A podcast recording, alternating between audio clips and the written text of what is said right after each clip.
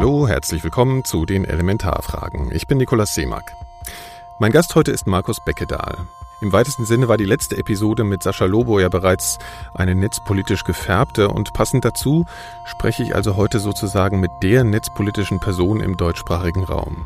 Markus startete 2002 alleine seinen Blog netzpolitik.org, das sich in den kommenden Jahren zu einer der wichtigsten journalistischen Instanzen in diesem Bereich entwickelt hat. Er ist in vielerlei Hinsicht politisch und gesellschaftlich sehr aktiv. Er ist unter anderem einer der Gründer und Mitinitiatoren der Republika, der bekannten Konferenz zur digitalen Gesellschaft, die seit 2007 jährlich in Berlin stattfindet. Also natürlich also saßen wir da und dachten uns so, äh, müssen wir jetzt mal unser Büro nach Wanzen durchsuchen. Habt ihr das äh, gemacht? Sag ich nicht. Mhm. Also, also auf jeden Fall bist du auf einmal so mit sowas konfrontiert äh, und auch äh, klar ist, ähm, können wir jetzt unseren Rechner noch trauen? Ähm, kann man Rechner einfach mal so da stehen lassen? Ähm, muss man nicht irgendwie mal sich Gedanken machen, wie können wir das Büro besser absichern? Ähm, und das mit unseren sehr beschränkten finanziellen Möglichkeiten.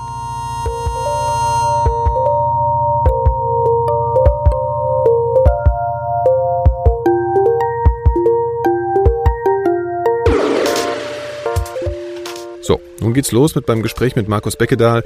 Zu Beginn wollte ich von ihm wissen, als was er sich eigentlich selbst sieht. Als Journalist, Aktivist oder vielleicht gar als Politiker? Ja, mir werden halt verschiedene Rollen zugesprochen und ich sehe mich erstmal als Journalist, das ist mein Hauptberuf, äh, aber ein Journalist mit Haltung, wie man vielleicht so in dieser journalistischen Sprache sagen würde. Also ich sehe mich auch als Bürger in einer Demokratie, der Journalismus als Beruf hat, aber auch politischer Journalist ist und sich ähm, einmischt in Debatten, wo ich das Gefühl habe, etwas dazu sagen zu können. Ähm, und auch, weil ich es ja als Bürger sinnvoll erachte, dass wir über bestimmte Dinge mal mehr sprechen sollten. Wann hast du das zum ersten Mal bemerkt, dass du so denkst in deinem Leben? Bist du als Kind sehr stark politisiert worden, vielleicht vom Elternhaus oder was auch immer? Wo kam, wo kommt das denn her? Du bist ja wahnsinnig engagiert. Das ist ja einfach von außen einfach zu sehen. Und ähm, wo, wann ist das denn entstanden, dass du gesagt hast, okay, das ist jetzt irgendwie mein Ding. Ich will mich einmischen. Ich will meine Meinung sagen. Ich will das auch irgendwie organisi organisieren irgendwie und vielleicht sogar irgendwie so so einer Art Beruf machen oder so. Also ich komme aus dem Speckgürtel von Bonn und mein Vater war bei der CDU auch nur also kommunalpolitisch irgendwie aktiv, ähm, also nicht mehr und nicht weniger, aber wenn man aus dem Speckgürtel von Bonn in den 80ern kam, war natürlich Politik allgegenwärtig. Ähm, wahrscheinlich die Hälfte bei mir in der Schulklasse hatten Eltern, die irgendwas im politischen Bonn machten, von irgendwie Journalisten bis hin zu Botschaftsangehörigen oder äh, Ministeriumsmitarbeiter oder Staatssekretäre. Also das war ganz normal. Ähm, mein Vater hat mich auch häufig zu allen möglichen Sachen mitgenommen. Ähm, und dann war ich irgendwann mit der Schule fertig, wo ich wenig Berührung mit Politik hatte, schon sehr interessiert war, aber halt kaum Gleichgesinnte gefunden hatte und auch keine so klassischen Anknüpfungspunkte hatte. Also was heißt gab, gleichgesinnt? Ja, es gab keine Jugendorganisation bei uns im, äh, äh, in der kleinen Stadt. Ähm, äh, ich wollte mal mit 16 in die Junge Union, die hatten sich zum Glück damals gerade aufgelöst. Äh, später war ich da ganz froh drüber. Ein Glück, ja.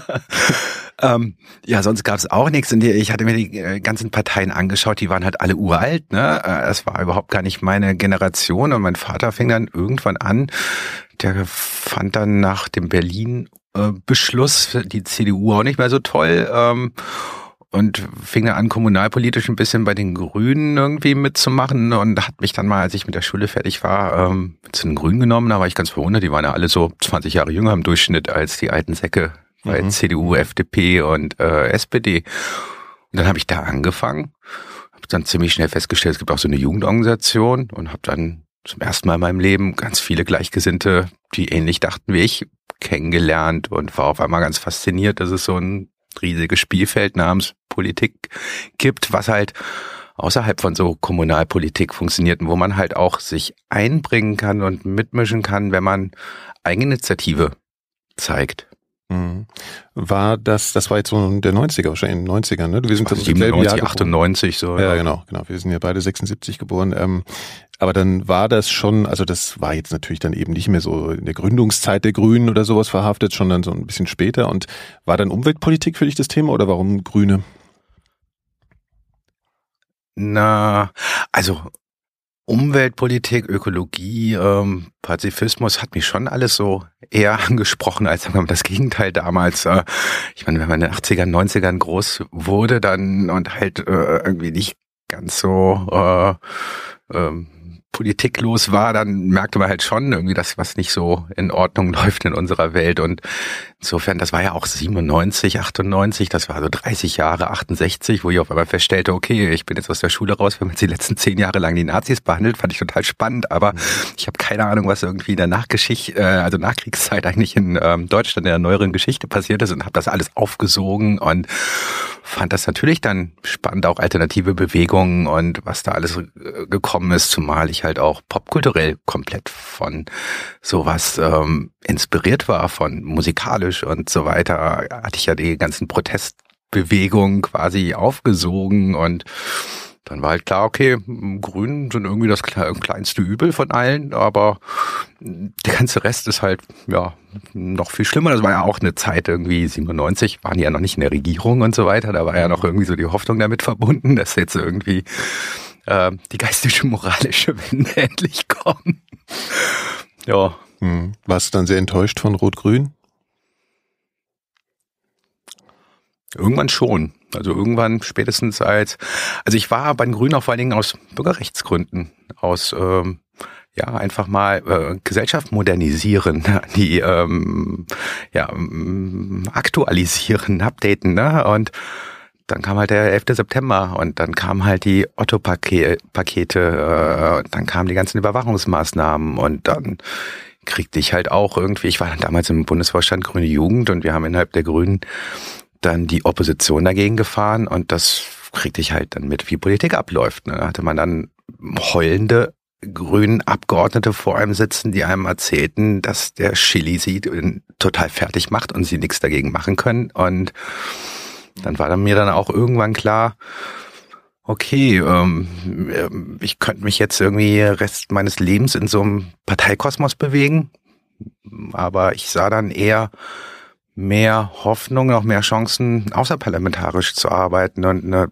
zwielgesellschaftlich zu arbeiten und losgelöst halt von so einem Parteikosmos. Ich meine, ich war ein paar Jahre lang total in so einem Parteikosmos drin. Da hast du dann deine Ämter, bist eigentlich fast jeden Abend bis um Ortsmitgliederversammlung, Kreismitgliederversammlung, Landesdelegiertenkonferenz, Landesarbeitsgemeinschaft XY und so weiter, Bundesarbeitsgemeinschaft. Du bist da nur noch irgendwie in deiner politischen Farbe drin. Und mir war halt irgendwann klar, nö, das will ich eigentlich nicht. Also ich will mehr erreichen, ich will auch gesellschaftliche Mehrheiten für eine bessere Netzpolitik haben und ich will nicht die ganze Zeit bei den Grünen irgendwie gegen die Barrikaden anlaufen. Mhm. Das war eine Zeit lang, wo, halt sagen wir mal, auch viele grünen Spitzenpolitiker noch damit kokettierten, dass, oh, Internet, das kennen wir aus dem Fernsehen. Ja, ja. ich wollte gerade drauf, also äh, wann dieses Netzpolitik-Ding eigentlich überhaupt für dich ein Thema wurde. Also klar, ähm, das hast jetzt auch schon von Freiheitsrechten und so gesprochen, das war ja so das Thema und irgendwann kam ja dieses Internet und ähm, da warst du dann schnell dabei. Hast du, hast du eine Technologieaffinität schon vorher gehabt? Also warst du so ein Computer-Nerd oder irgendwie sowas in der Richtung in der Jugend? Oder? Ja, ich hatte den ersten Computer mit sechs Jahren zu Hause stehen, okay. weil mein Vater damals als ähm, Ingenieur eine Umschulung machte zum Programmierer. EDV-Fachmann hieß das damals. Und mhm. alle meine Freunde hatten C64 und wir hatten mhm. den ersten XT zu Hause stehen. Ich guckte meinem Vater beim Datenbankprogrammieren zu, weil viel mehr konnte man damit ja auch nicht machen. Na gut, ein paar Spiele gingen, aber mhm. Also ich bin mit Computern groß geworden und ähm, bin dann auch irgendwie, also 97, als ich anfing mit Politik, das war halt, ich war aus der Schule raus und war endlich frei so, ne? Also ich, das war für mich so das Größte, dieses nicht mehr dahin gehen zu müssen, wo äh, ich auch eh die ganze Zeit das Gefühl hatte, ähm, ich lerne da nichts fürs Leben. So. Ähm, und dann habe ich auf einmal, äh, komme ich ins Internet rein, ganze, mein ganzes Leben wusste ich irgendwas, irgendwann kommt sowas so, ne? Weil Ähm, ich bin damit aufgewachsen. Mir wurde die ganze Digitalisierung versprochen. Ich warte immer noch auf die äh, virtuellen Welten und die fliegenden Autos. Ne? Ähm, und äh, dann gab's natürlich die äh, den ersten Echelon-Skandal. Äh, also den Echelon-Skandal, eigentlich den Vorläufer von den Snowden-Enthüllungen schon Ende der 90er Jahre, wo halt klar war, es gibt die globale Überwachung. Ähm, die Politik fing an, das Internet zu regulieren über die Grünen kam ich auch ganz schnell in Kontakt mit dem Chaos Computer Club. Da hatte ich dann zum zweiten Mal irgendwie, oh, ganz viele Leute, die so ähnlich denken wie ich. Ähm, mhm. Und da war halt auch sehr früh klar, also auch, auch wenn mich Themen wie Umweltpolitik und so weiter interessieren, also mein, das, was mich am meisten interessiert, ist halt Politik, Technologie, Internet, Medien, ähm, und dann einfach, wie ich halt von klein auf mit Computern groß geworden bin, Knöpfe drücken, gucken, was passiert. Gibt keine Anleitung. Ähm, okay. Also selbst organisiert zu sein, einfach auch im weitesten Sinne, ne? Also in der politischen Arbeit als auch im technischen dann sozusagen. Kannst du dich erinnern, wann netzpolitik.org, wann du das, wann du die Domain bestellt hast und wann, du, wann das angefangen hat? Und war das erstmal so eine kleine Idee, ich schreibe ein bisschen was auf, wie ist denn das entstanden eigentlich? Ja, es war so 2002 oder 2003, da war ich schon in Berlin. In Berlin war ich ein Jahr lang, nach, nachdem ich eine Ausbildung gemacht hatte. Eigentlich wollte ich mal studieren, aber dazu ist es dann nicht wirklich gekommen. Mhm. Und ähm, äh, da war die New Economy vorbei und ich war arbeitslos und hatte einen riesigen Spaß, weil das Geld reichte aus. Ähm, um halt all das machen zu können, was ich wollte. Woher kam das Geld? Entschuldigung. Ja, ein Jahr lang ähm, nach der Ausbildung in Berlin ähm, als Projektleiter okay. in einer neuen Medienagentur arbeiten. Okay. Ähm, damals gab es ja noch die Harz-Debatte und so weiter. Also es reichte halt aus, um irgendwie als 25-Jähriger in Berlin irgendwie ausreichend zu leben und Freiheit zu haben. Und ähm, damals war ich halt schon in auch ganz vielen verschiedenen Zusammenhängen aktiv und es gab den UNO-Weltgipfel zur Informationsgesellschaft. Kennt keiner so World Summit on Information Society. Das war halt zwischen 2002 und 2005 war die äh, UNO zum ersten Mal über Netzpolitik am diskutieren. Vollkommen fernab der deutschen Öffentlichkeit, auch generell der globalen Öffentlichkeit, aber es hatte eigentlich so die Bedeutung wie so im Umweltbereich Kyoto, Johannesburg, diese riesigen irgendwie Umwelt-UNO-Konferenzen. Und wir hatten da so ein zivilgesellschaftliches Netzwerk in Deutschland aufgebaut, den ähm, WSIS-Koordinierungskreis, World Summit on Information Society, halt WSIS. Ähm, und da fuhr ich dann auch zu den Vorbereitungskonferenzen nach ähm, Genf. Genf war der erste Gipfel 2003 und das lief dann so ab. Ich war ja damals Grüne Jugend noch aktiv und Grüne Jugend zahlte halt keine Flüge, stand in der Satzung. Also musste ich irgendwie 15 Stunden mit der Bahn nach Genf fahren, während alle anderen irgendwie über andere Träger irgendwas bezahlt bekamen, dahin flogen. Und ich nahm dann meinen Schlafsack mit, um dann irgendwo bei Freunden, die halt dann über ihre jeweilige Organisation Hotelzimmer geschenkt äh, bezahlt bekam, mich irgendwie neben's Bett mit meinem Schlafsack auf die Erde zu legen. Und deswegen nannte ich dann das Blog. Also eigentlich wollte ich darüber schreiben und dann bin ich halt über, ich suchte ein Content-Management-System und habe halt ein Blog-Software gefunden, wobei Blog ist mir erst ein, zwei Jahre später so ja. bewusst geworden. Ja. Das äh, nannte ich halt unter der Domain netzpolitik.org Backpacking to World Politics. Mhm. Und schrieb halt einfach, wie so das, wie so ist, so als so 25-Jährige auf so UNO-Konferenzen so rumzuturnen, äh, wo man halt ganz viele spannende Leute kennenlernte und wo halt klar war, hier kommen Diplomaten zusammen, die haben keine Ahnung, worum es geht. Es ist zum ersten Mal so, dass Zivilgesellschaft mitmachen konnte, also ein Multi-Stakeholder-Kongress, wo halt vollkommen unklar war, wie sind jetzt diese Regeln, wie funktioniert jetzt dieses Zusammenspiel, wenn auf einmal sowas geöffnet ist und wo halt jede einzelne Sitzung daraus bestand, mal fest rauszufinden, ob die Diplomaten uns jetzt gleich rausschmeißen oder ob wir sitzen bleiben können. Das war halt auch so Knöpfe drücken und darüber habe ich ja halt geschrieben. Bist du mal rausgeflogen? Ja klar, die ganze Zeit, ne? Wenn dann halt Mexiko sagte, also jetzt geht's hier um irgendwas, wir wollen halt nicht das oder oder sonst irgendwer, ne? Ähm, das war halt einfach ja ausprobieren und dann aber dann mit Leuten wie Richard Stallman, dem Gründer der freien Software, so da drin zu sitzen und mal zu gucken, ja, werden wir jetzt rausgeschmissen oder nicht. mhm, mh.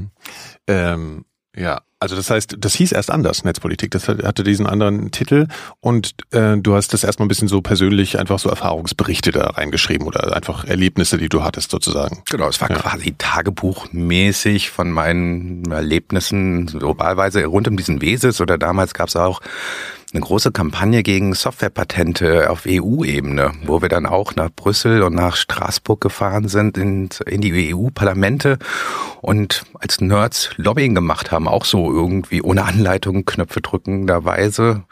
Die Richtlinie ist Lobbying. Also ich meine, äh, ne, man hat da so eine Vorstellung, aber jetzt auch als junger, mit 20-Jähriger, was heißt das denn? Bist du dann auf Leute zugegangen, die dann schon irgendwie einen höheren Status haben und hast gesagt, hast gesagt, hier hört mal zu, ich weiß, wie es läuft und du nicht? Oder wie hast du das gemacht eigentlich? Ja, damals, das war halt 2004. Ähm es ging um, oder 2003, es ging um Softwarepatente. Äh, 2003 war das, glaube ich. Und dann sind wir mit wir waren vernetzt über Wikis und äh, Mailinglisten in ganz Europa äh, und sind dann mit 20 Leuten nach Brüssel gefahren mit Schlafsäcken und Isomatten. Und dann haben wir uns irgendwie ins Europaparlament irgendwie angemeldet als Reisegruppe. Und ich war der Einzige, der jemanden noch von den Grünen kannte, so der Büromitarbeiter war und mittlerweile Minister im Bundesland. Aber dann stand ich da nur und meinte so, ja, hallo, wir sind hier, können wir mal bei euch irgendwie die Sofas da vor der Tür nutzen. Und dann saß man da mit so 20 Nerds ich war der Einzige, der irgendwie schon so ein bisschen Politikerfahrung hatte und guckten dann nach und dachten halt, okay, hier gibt 630 Abgeordnete, die müssen wir jetzt irgendwie alle kontaktieren. Wir haben jetzt hier aus verschiedenen Ländern Leute. Ähm, dann schrieb der erste ein Skript, wie kriegen wir jetzt diese 630 äh, irgendwie aufgeteilt. Es gab ein Telefon, womit dann äh, kostenlos auf dem Flur alle Büros anrufen konnte. Und einer saß dann mit dem Skript und rief dann an und dann hieß es nur so, deutscher Sozialdemokrat hat gleich Zeit. Ne? Und wir guckten dann halt, wer ist jetzt jetzt kompatibel mit den Argumenten und auch mit der Kleidung und nicht so lange Haare oder sonst wie für jeweiligen und schickten dann die Personen dahin. Dann saßen wir da und keiner hatte da so große Erfahrung, aber dann ging es halt darum, mal zu erklären, warum Softwarepatente, was überhaupt Softwarepatente sind, inwiefern sie Softwareentwicklung gefährden und dass die eigenen Arbeitsplätze und sonst was gefährden. Also das Thema erstmal auf den Tisch zu bringen, sozusagen. Ja, ja, das genau. war das, das war das Ding. Okay. Und haben die euch ernst genommen? Also in der Mehrzahl oder wurdet ihr da die wir haben die, irgendwie? Wir, das war die erste Netzpolitik-Kampagne oder auch die erste Nerd-Kampagne, die erfolgreich war, weil äh, diese Richtlinie, die eigentlich gesetzt war, die Softwarepatente in Europa einführen sollte, wo alle großen Unternehmen dahinter standen, hat keine Mehrheiten gefunden in zwei Abstimmungen im Europaparlament. Das war damals äh, ein Riesenerfolg. Da hatte keiner für möglich gehalten. Das, das war halt eine Open-Source-Kampagne. Ja, und das habt ihr als Gruppe sozusagen wahrgenommen als den ersten konkreten Erfolg sozusagen. Ja. Mhm. Ähm, Genau. Und dann, weil für dich, also weil in Bezug auf dich ja eben dieses Blog so wahnsinnig äh, bedeutungsvoll ist oder halt eben so identitätsstiftend vielleicht auch irgendwie, ähm, wann hast du das denn sozusagen festgestellt, dass das wirklich jetzt ein wichtiger Kanal wird ähm, und dass wirklich, ja, dass halt ganz viele Leute da ihre Informationen herbekommen und so. Wie, wie, wie hat sich das denn entwickelt dann in den nächsten Jahren? Na, 2004 war US-Wahlkampf und damals zeigte sich zum ersten Mal, ähm, dass halt Internet groß werden kann und eine ganz andere Form von Vernetzung bringt. Es gab damals die Howard Dean-Kampagne, der wäre beinahe äh, Präsidentschaftskandidat der Demokraten geworden, durch einfach nur durch das Netz. Also quasi so eine Art Vorläufer der Bernie Sanders-Kampagne von diesem Jahr. Ähm, einfach weil ganz viele Leute irgendwie über Blogs sich ähnlich organisiert hatten, wie wir gegen Softwarepatente in der EU. Und dann wurde mir auch bewusst, dass das, was ich da die ganze Zeit am Laufen habe, irgendwie auch ein Blog ist. Und ähm, wir hatten damals New Thinking gegründet als Firma, weil wir mussten uns irgendwie Jobs schaffen. Das mit der Arbeitslosen Spaß dabei ging nicht mehr weiter. Und ähm, dann hatte ich halt einfach, dachte ich, lass mal nebenbei laufen. Und mir ging es halt darum, all die Informationen, die ich vorher immer über Mailinglisten geschickt hatte, wo ich immer dachte, so wenn jetzt jeder, der auf der Mailingliste ist, auch alle interessanten Artikel darüber schickt, dann wird das ganz toll. Was dazu führt, dass ich der Einzige mal war, der irgendwie lauter Leute bespielte mit, das sind spannende Artikel. Und irgendwann dachte ich, kann ich auch quasi in Blogform machen habe das so mehr oder weniger als Linkschleuder oder irgendwie, um mal was zu kommentieren, was aber bis dahin eigentlich immer auf Mailinglisten war, in dem Blog gemacht. Und das wurde dann mm, allmählich zu so einem Knotenpunkt in dieser ganzen Debatte und ich habe eigentlich den Ort geschaffen, den ich mir immer gewünscht hatte, dass halt einfach an einem Ort alles Relevante aggregiert wird, wo ich auch gerne hingehen würde. Mhm.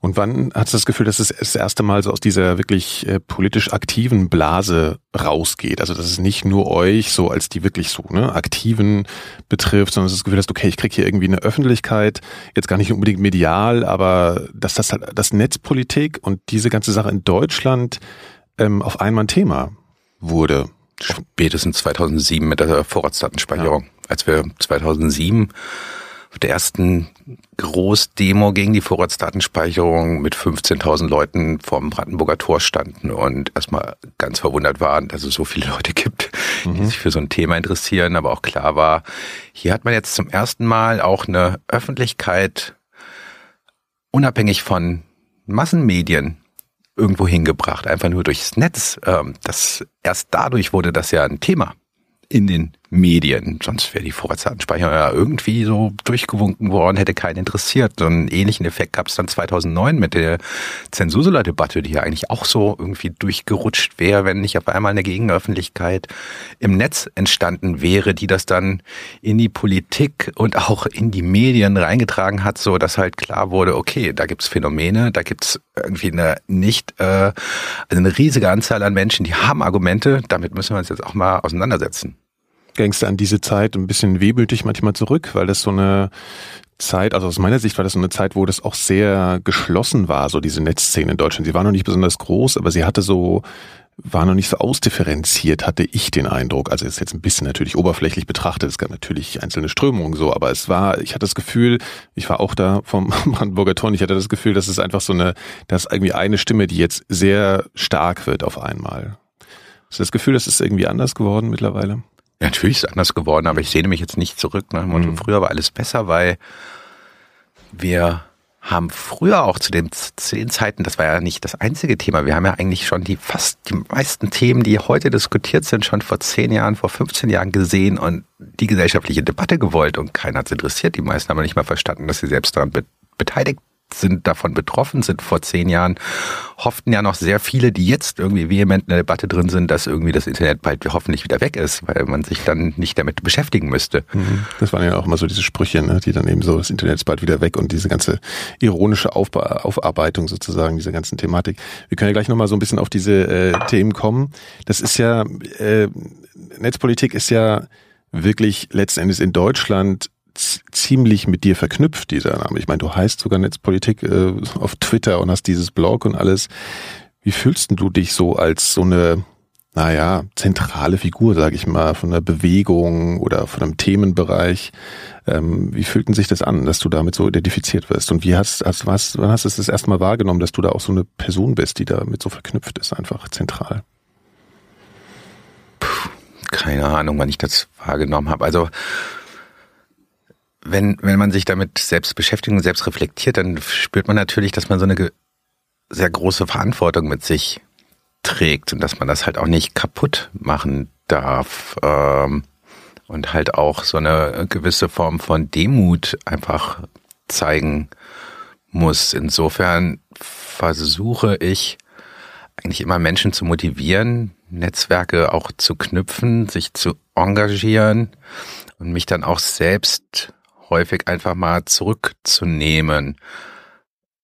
Also natürlich hätte ich auch die ganze Zeit diesen Einzelkämpfermodus fahren können, mich zur Marke entwickeln können oder sonst wie, aber mir war es immer eher wichtig, dass halt die Sache im Vordergrund steht und dass ich gute Leute finde, die ähnlich denken und denen ich halt auch die äh, Freiheit geben kann, sich neben mir zu entwickeln. Ähm, weil wir alle dann gemeinsam größer und besser werden und uns gegenseitig irgendwie ähm, stärken können, weil letztendlich geht's ja darum, also mein Ziel ist, ich will gesellschaftliche Mehrheiten für eine bessere Netzpolitik und wenn es mir jetzt nur darum ging, irgendwie Geld zu verdienen oder sonst wie, dann wäre ich ganz anders rangegangen, hätte auch ganz andere Sachen mhm. gemacht. Na, es ist ja jetzt im politischen Bereich nicht total selten, dass äh, es Leuten auch wichtig ist, Aufmerksamkeit zu bekommen oder Aufmerksamkeit zu haben auf sich. Das ist ja nochmal ein anderes Thema. Ne? Du kannst natürlich, klar, ist dir das alles wichtig, aber Eitelkeiten spielen im politischen Bereich ja schon auch eine große Rolle.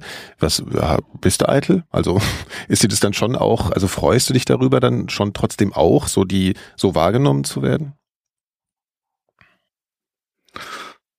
also wenn ich jetzt sage, ich bin nicht eitel, dann würden andere sagen wahrscheinlich, ja stimmt, nee, also ich, wahrscheinlich ist jeder zu irgendeinem Prozentsatz eitel, wobei, also ich bin ganz froh auch, äh, einige sehr gute Freunde zu haben, die aus ganz anderen Bereichen kommen und die mich immer erden und mir immer einfach so Feedback geben oder einfach, wo ich halt weiß, so irgendwie, okay, nicht abheben, ganz normal bleiben und einfach, ja, wenn's, wenn die Gelegenheit da ist, dass ich irgendwie unsere Themen rüberbringen kann, wofür ich anscheinend auch so ein gewisses Talent habe, dann nutze ich das gern, aber ich muss jetzt nicht die ganze Zeit mich nach vorne schieben und ich muss auch nicht auf jeden Zug aufspringen. Das da habe ich dann lieber eher so die Gelassenheit zu denken, okay, ich muss nicht immer vorne stehen, aber wenn ich vorne stehe, dann ist es auch okay. Oder sagen wir mal, ich musste mich auch erstmal dran gewöhnen, überhaupt vorne zu stehen. Ja, ja. Ich war eigentlich ein relativ schüchterner Mensch. Äh, und jahrelang habe ich auch irgendwie äh, was vom Stottern irgendwie äh, meine Vorträge gemacht, bis ich halt nach paar hundert Malen endlich mal so die Routine hatte und auch die Gelassenheit zu sagen, okay, jetzt mache ich das einfach. Trotzdem stehe ich dann manchmal morgens um sieben, wenn ich dann mal alle paar Monate ins ZDF Morgenmagazin eingeladen wurde, in so einer Live-Situation und die Kamera geht an und meine Beine knicken fast weg vor äh, Aufregung. Was für Eigenschaften sind eigentlich, sind denn deiner Meinung nach wichtig, um äh, gesellschaftlich wirksam zu sein? Also es ist ja schon so, dass ähm, ich glaube, wenn man nur sachbezogen redet und äh, der macht sich keine Gedanken darüber, wie man es präsentiert oder so, dann kriegt kriegen, kriegt man die Leute vielleicht auch gar nicht so. Ich meine, es schwingt einfach eine Menge Psychologie mit, ne, so in der, in der im, im Gespräch oder so. Also was, was, was hast denn du da? Glaubst du, was, was kommt dir charaktermäßig jetzt entgegen in deiner Tätigkeit oder, oder was, was bringst du mit sozusagen, was dafür geeignet ist? Und wo glaubst du, äh, das äh, kann ich irgendwie nicht so gut. Und das äh, bräuchte es eigentlich auch mehr manchmal in der Arbeit oder so.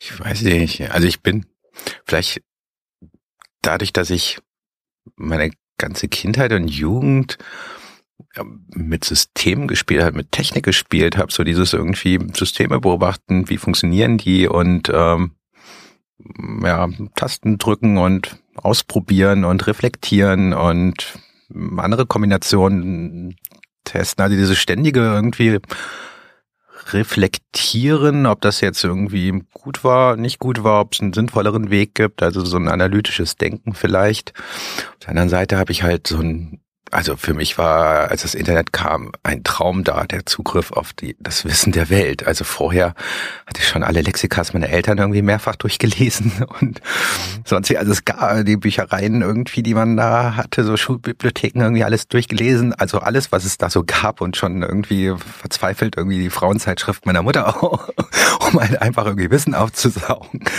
Und dann gab's halt das Netz und auf einmal, also diese Faszination, ständig neue Sachen, neue Sachverhalte, neue Meinungen auch irgendwie zu verfolgen, das zu reflektieren und halt nicht die ganze Zeit zu denken, so ich weiß alles, sondern einfach irgendwie ähm, ja, ich will noch mehr wissen, ich will noch mehr verstehen. Und dieses Verstehen und dann vielleicht auch in Kombination damit, dass ich halt auch von klein auf irgendwie auch Geld damit verdient habe, den Eltern von Freunden Computerarbeit zu bringen. Ne? Also mhm. und auch diese Gelassenheit, so eine halbe Stunde lang irgendwie Fenster auf, Fenster zu, Fenster auf, Fenster zu. So, bring mal Windows bei und verdienen damit irgendwie 10 oder 10 Mark die Stunde. Also total ja. großartig fand ich das, aber es hat mir halt so eine auch so von klein auf irgendwie so dieses komplexe Zusammenhänge erklären.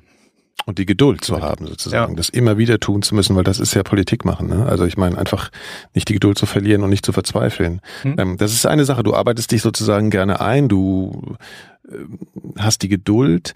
Ähm, ich meinte das jetzt aber auch noch ein bisschen in Bezug darauf, was wir vorher gesprochen haben. Also gleichzeitig bist du der, der das kommuniziert. Ne? Und natürlich im Netz kannst du, hast du da deine Plattform und so, da bist du sozusagen safe, kannst zu Hause sitzen und das sozusagen in Ruhe oder nicht zu Hause oder Büro, äh, sozusagen dann ent, äh, entwerfen oder überlegen, wie du das formulierst. Aber gleichzeitig haben halt eben diese, äh, diese öffentlichen Auftritte zugenommen. So. Und dann ähm, hast ja jetzt schon gesagt, du hättest so ein bisschen Nervositätsproblem gehabt oder hast es äh, zum Teil noch.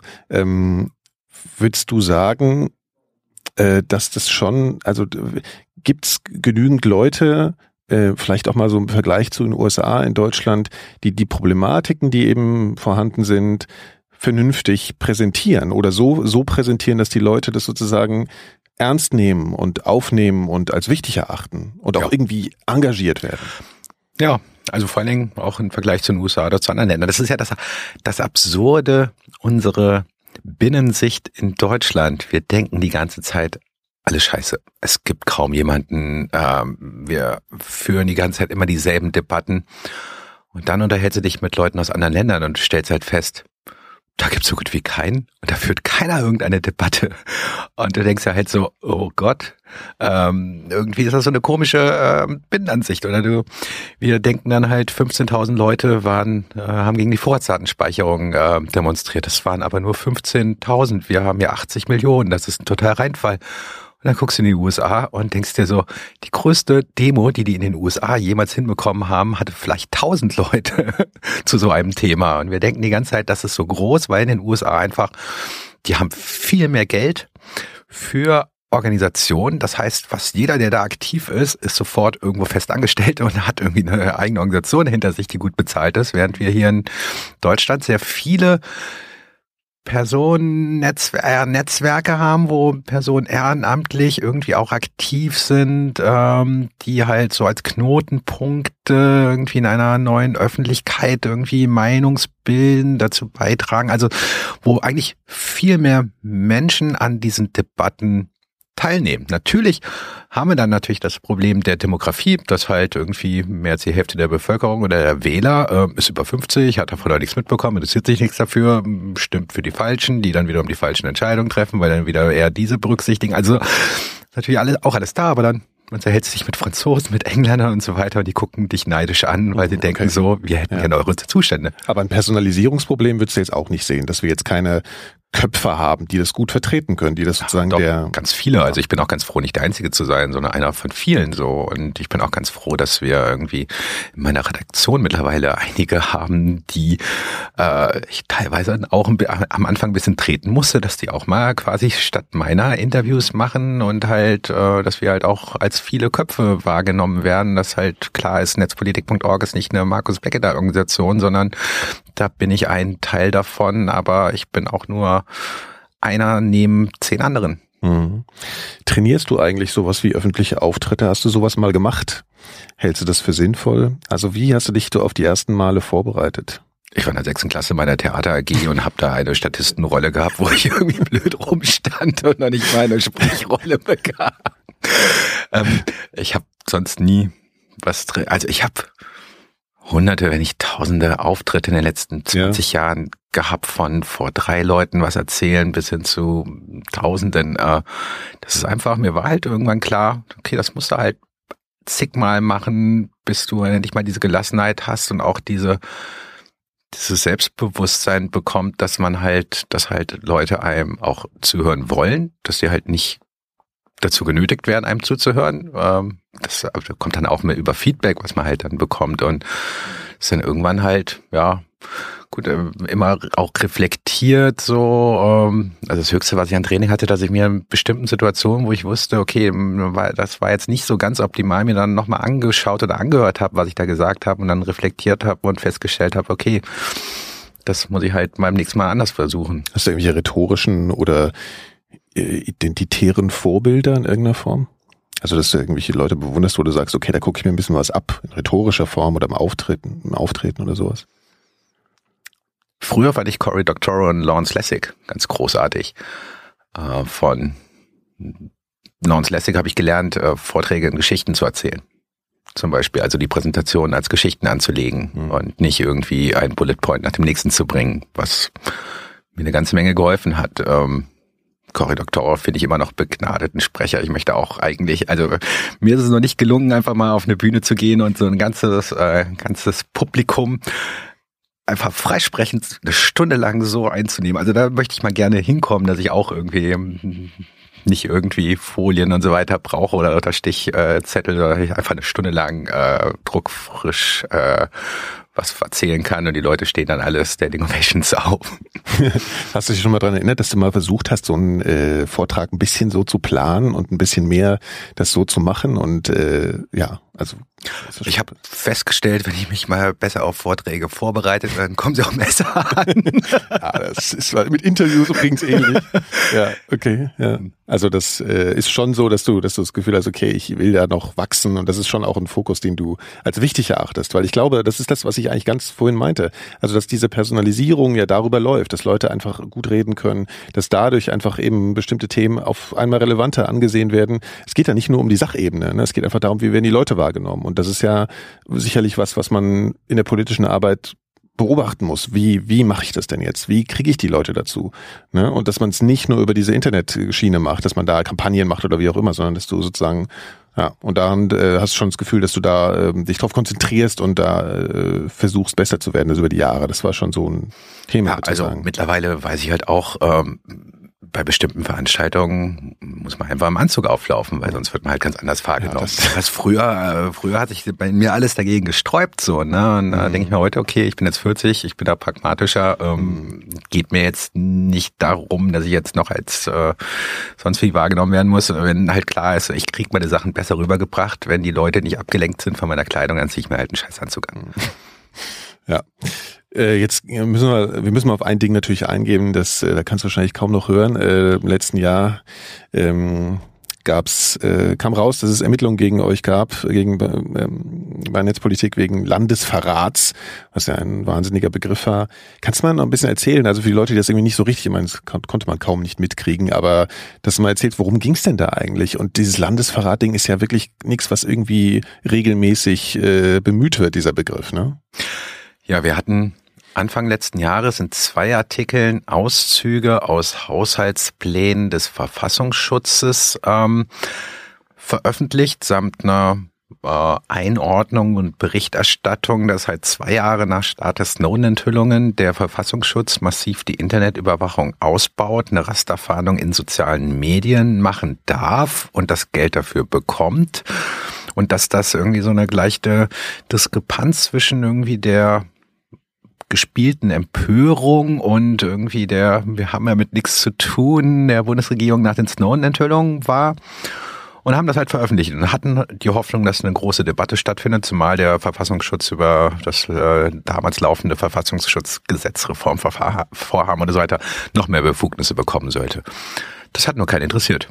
Und du hast dann, aber auch gerade gesagt, das haben wir halt veröffentlicht. Also ich meine, da kann man ja auch da sitzen, da kann man ja auch Blut und Wasser schwitzen in dem Moment. Ne? Also ist wie wie lange habt ihr denn darüber nachgedacht, das zu tun? Also das wird. Äh ja, wir haben da natürlich irgendwie zwei drei Wochen recherchiert, aber es war halt klar, wir veröffentlichen das und es war halt irgendwie klar, wir sind in Deutschland, ähm, sowas muss man veröffentlichen dürfen und auch im ähm, im Original, äh, also nicht nur draus zitieren, sondern auch die ähm, tatsächlichen Papiere online stellen, weil wir der Meinung waren, okay, ähm, wenn wir jetzt nur daraus zitieren, dann kann sich der Verfassungsschutz auch überall hinstellen und sagen, ja, das, das stimmt alles gar nicht. Sondern wenn wir halt die Beweise auf den Tisch legen und sagen so, hey, Darüber reden wir. Und ihr könnt unsere Arbeit hinterfragen. Ihr könnt uns kontrollieren als Journalisten. Wir geben jetzt einfach mal die, Frei äh, die, äh, die Kontrolle ab. Ähm, das äh, dachten wir, das äh, hilft uns oder sichert uns auch ab in der, sagen wir mal, in der öffentlichen Debatte. Und das Größte, was wir befürchteten, war halt eine Urheberrechtsverletzung und Abmahnung. Deswegen, deswegen hatten wir uns da auch keine großen Gedanken gemacht. Und der zweite Artikel, der ist auch noch total irgendwie, hat kein Schwein mehr interessiert. Ähm, den haben wir morgens um neun Uhr online gebracht und dachten jetzt, na okay, der erste, der ist schon ein bisschen versandet, aber jetzt kriegen wir die mhm. Debatte. Mhm. Zehn Minuten später verkündet unser Justizminister auf Twitter, dass er gleich die Vorratsdatenspeicherung wieder einführen wird. Und wie das immer so ist, alles konzentriert sich nur auf die Vorratsdatenspeicherung. Unser Artikel total irgendwie keinen mehr interessiert. Und dann Monate später erfahren wir über einen Deutschlandfunk äh, von einem Deutschlandfunk-Journalisten, der eine ziemliche Nähe zum Verfassungsschutz hat, dass irgendwie der Verfassungsschutz gegen Quellen von uns ermitteln würde wo es hieß auch nochmal um Online-Medium, aber es war klar in der Geschichte, wir sind damit gemeint, weil kein anderes Online-Medium hat in den genannten Monaten äh, ja. solche Dokumente ver Aber apropos Quellen, also äh, ihr habt das zugespielt bekommen von der Quelle sozusagen. Also ihr habt oder wie seid ihr denn daran? Ja, ist vom Himmel gefallen, ja. Ja, genau, ist vom Himmel gefallen, okay. Und das heißt, ähm, also die haben ihr habt ja diese Quellen nicht offengelegt sozusagen, sondern das wurde, es wurde mitgeteilt, okay, gegen Quellen wird ermittelt. Aber ihr wusstet ja wahrscheinlich auch nicht gegen wen oder, oder woher wissen die das oder so. Das war euch irgendwie nicht klar. Es war klar, also gegen Quellen von uns wird offensichtlich ermittelt. Der Generalbundesanwalt ist dabei. Und wir dachten erstmal, okay, Generalbundesanwalt, den kennen wir irgendwie äh, auch aus dem Fernsehen. ähm, rufen wir mal irgendwie bei Leuten an, die davon Ahnung haben. Da haben wir mal so DJV und so, also Journalistenverband und so weiter, ganzen Justiziare angerufen, mal nachgefragt, so passiert das eigentlich häufiger, so ein Generalbundesanwalt wegen irgendwie sowas ermittelt. Wir, wir, sind, wir sind Blogger, wir haben, haben normalerweise nicht Kontakt damit. Alle so, oh, das klingt aber irgendwie nicht so gut. Und es war aber unklar, was da genau passiert. Es war klar, irgendwas läuft da. Keiner wollte uns was mitteilen, weder Generalbundesanwalt noch Verfassungsschutz und so weiter. Und dann drei Wochen später kriegten wir auf einmal ein Schreiben, wo der Generalbundesanwalt uns offiziell mitteilte, dass er seit Monaten ähm, mit dem Bundeskriminalamt gegen uns und unsere Quellen wegen Landesverrats am Ermitteln waren. Du kriegst halt so ein Schreiben übermittelt, so vom Briefträger gibt dir das so, komisches Schreiben, Generalbundesanwalt, aha, machst auf, da steht da halt Ermittlungen wegen Landesverrat und du denkst erstmal so, Landesverrat. Das also, habt ihr wahrscheinlich sofort gegoogelt. Ja, natürlich. Ne? Ja. erstmal gegoogelt, dann unseren ja jetzt erstmal nicht so Juristen gut. angerufen, so ja. kannst du uns das mal erklären. Ja. So, und dann irgendwie war halt klar, so das ist Spiegelaffäre. 1962 gab es schon mal so einen großen Fall, ja. äh, wo damals die Bundesrepublik sich veränderte, weil halt Franz Josef Strauß gegen irgendwie unliebsame Berichterstattung im Spiegel vorgehen wollte und dann den, ähm, also das war halt der große einzige Fall zu Landesverrat und Journalismus irgendwie in Deutschland. Es gab nochmal 1983 irgendwie einen anderen Fall mit konkret, die irgendwelche Geheimdienstinformationen mhm. veröffentlicht hatten. Der gibt es aber auch nur einen halben Satz bei Wikipedia. Und ähm, ja, wir haben dann das gemacht, was wir am besten können. Wir haben erstmal diesen Brief äh, eingescannt und online gestellt und gesagt, ja, keine Ahnung, was das ist. Auf jeden Fall scheint dagegen uns zu ermitteln und wir brauchen jetzt mal Feedback, äh, was wir da machen sollen. Also weiterhin so eine Art transparente Punk-Attitüde, so ein bisschen zu sagen, so hier geht's raus, guckt mal, äh, ja, Wissen ja, wir jetzt auch nicht sozusagen. Ja, und Aber wir wussten halt auch, dass halt Öffentlichkeit uns schützt. Also wir ja, sind ein ganz kleines Blog, wir saßen damals ja. zu dreieinhalb Stellen da. Ja, und ja. Also Öffentlichkeitsschutz im Sinne von, wenn das öffentlich skandalisiert wird, dann können die nicht machen, was sie wollen, sozusagen. Also schon letzten Endes ein Misstrauen gegenüber dieser Behörden, äh, dass die jetzt nicht einfach willkürlich euch irgendwie äh, einschüchtern oder rechtlich eindosen irgendwie. So, ne? Also, also wir haben da schon eingeordnet natürlich. Ja. Es gab schon ein halbes Jahr vorher, bevor wir diese Sachen veröffentlicht hatten, da haben wir schon ein Jahr lang aus dem Geheimdienstuntersuchungsausschuss berichtet. Und es gab schon im Herbst 2014 ein Schreiben des damaligen jetzigen Bundeskanzleramtsministers Altmaier an die Abgeordneten des Geheimdienstuntersuchungsausschusses, dass wenn die noch, noch weiter Informationen an, namentlich Netzpolitik, Süddeutsche und Spiegel liegen, es zu äh, Anzeigen und Ermittlungen kommen würde. Damals soll Merkel verhindert haben, dass da noch mehr raus passierte, aber das war damals schon klar, okay, das haben alle Journalisten in diesem Bereich so als Warnschuss gesehen, nach dem Motto, so beim nächsten Mal schießen wir scharf und auch als Einschüchterungsversuch. Und dann kam dann halt ein halbes Jahr später gegen uns nicht mehr gegen Spiegel oder gegen die Süddeutsche, die halt auch irgendwie in der Zwischenzeit noch geheime Informationen veröffentlicht hatten, aber auch nur zitiert hatten. Also kam gegen uns der Schuss und dann war halt klar, okay, das ist ein Einschüchterungsversuch und nicht nur wir sind damit gemeint, eigentlich alle, die in diesem Bereich kritisch arbeiten, unabhängig arbeiten, quasi diesen Überwachungskomplex auf die Finger schauen, mhm. werden damit irgendwie erreicht werden. Und wenn die damit durchkommen gegen uns, haben wir erstmal ein massives Problem, weil ja. es waren da zwei Jahre Gefängnis mindestens im Spiel bis hin zu lebenslänglich. Meine Mutter konnte zwei Wochen lang nicht schlafen, obwohl ich die ganze Zeit meinte, Mama, keine mhm. Panik, wir haben alles unter Kontrolle. Mhm. Aber, aber, es war halt klar, wenn die gegen uns damit durchkommen, ja. dann wird jeder andere auch eingeschüchtert sein und sich das nicht mehr trauen, irgendwie bestimmte Sachen zu thematisieren. Ja, und natürlich muss man da Taktik unterstellen, dass sie euch ausgewählt haben, weil ihr seid die Kleinsten und im Zweifel ist das, Skandalisierungs Skandalisierungspotenzial am kleinsten, weil ihr, ja, die SZ ist einfach eine andere Nummer sozusagen. Genau, möglicherweise haben sie sich aber auch genau deswegen unterschätzt, dass halt ja. genau in diesem Fall halt so eine David gegen Goliath Situation rauskam und da hatten wir schon Erfahrungen mit, wir hatten 2009 mal, als die Deutsche Bahn ihren Überwachungsskandal hatte, ein Protokoll ähm, ein internes Protokoll damals veröffentlicht und die waren so blöd, uns eine Abmahnung wegen Verrat von Betriebs- und Geschäftsgeheimnissen mit vier äh, Tagen Reaktionszeit zu schicken, wo wir natürlich auch erstmal diese Abmahnung online gestellt haben, weil uns klar war, wir haben ja vier Tage Zeit, das runterzunehmen. Bis dahin haben wir das Protokoll überall verteilt durch unsere Leser. Und damals hatten wir halt schon Erfahrung, David gegen Goliath, der böse Medorn gegen die kleinen Blogger, wie funktionieren diese medialen Mechanismen, wie funktionieren diese Solidarisierungswellen und dass das uns schützen kann als kleines Blog ohne eigene Rechtsabteilung und Justiziariat. Mhm. Äh, Landesverrat, äh, also ich fand es ja auch wirklich erstaunlich. Also aus einer Laiensicht, dieser, dieser Begriff ist schon so krass. Ne? Also man hat das Gefühl, wie, wieso gibt's sowas eigentlich? Also wieso? Das ist so ähnlich wie Jan Böhmermann feststellte, dass es noch im Strafgesetzbuch die Majestätsbeleidigung ja, gibt. Ja. Das ist halt Landesverrat war halt vor allen Dingen Weimarer Republik Nazizeit ein massives Problem, dass halt alle die, hm, also es gibt von äh, Erich Kästner den ihm zugewiesenen Spruch oder so, ich weiß nicht, ob er es tatsächlich war, irgendwie irgendwie, äh, es muss erstmal Landesverrat genannt werden, was äh, andere Freiheitskampf nennen oder irgendwie so. Also äh.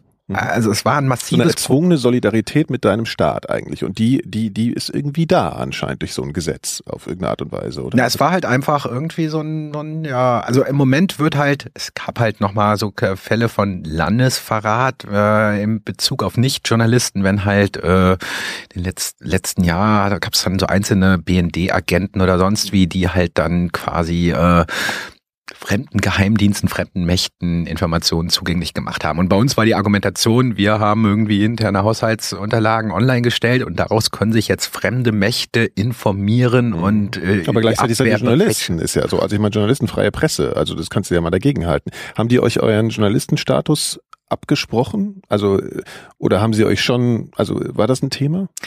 Ja, das ist die spannende Frage, ob sie das irgendwie unterschätzt haben, weil es gab eigentlich ähm, zudem, als es dann groß wurde, es gab eigentlich nur die FAZ, die die ganze Zeit uns diesen Journalismusstatus absprechen wollte, weil äh, Pressefreiheit hat uns geschützt die ganze Zeit. Ne? Und hätten wir das nicht gehabt, dann wären wir natürlich irgendwie irgendwie die unverantwortlichen Aktivisten, die einfach mal irgendwas ins Netz stellen. Aber Pressefreiheit ist ein sehr hoher Wert. Und alle anderen Medien, denen war klar, wir sind Journalisten. Ich meine, jeder kann sich Journalisten nennen, aber ich hatte einen Zugang zur äh, Bundespressekonferenz. Nicht jeder wird äh, Mitglied in der Bundespressekonferenz. Wir hatten Bundestagsakkreditierung äh, als Journalisten. Das ist auch äußerst schwierig zu bekommen. Wir haben diverse Journalismuspreise bis dahin gewonnen. Also für alle war klar, wir sind Journalisten und vor Gericht hätten wir die ganze Zeit, äh, also äh, es war darauf berufen, dass das ja euch so genau. definiert. Sozusagen. Also es war halt, also außer der FAZ, die halt als sehr ähm, geheimdienstnah und konservativ und so weiter gilt, mhm. waren halt der Meinung, alle mit der Meinung, wir sind Journalisten, wir stehen äh, unter dem Schutz der Pressefreiheit und kann halt sein, dass halt die beim Generalbundesanwalt und beim ähm,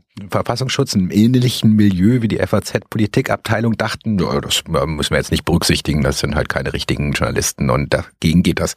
Mhm, aber das war sozusagen das zentrale Gegenargument, an der sich dann sozusagen das entwickelt hat, dass dieser Vorwurf fallen gelassen wurde, oder? Kann man das so ja klar, abgesehen davon, dass halt ähm, klar war, das ist unverhältnismäßig und äh, es ist eigentlich rechtens, was wir da gemacht haben. Und es wurde zum Beispiel bei Landesverrat äh, musste eine Motivation vorliegen, die Bundesrepublik gefährden zu wollen. Und wir haben die ganze Zeit gesagt, so, ey, unsere Motivation ist, wir wollen eine bessere ähm, Bundesrepublik Deutschland, wir wollen eine bessere Demokratie haben.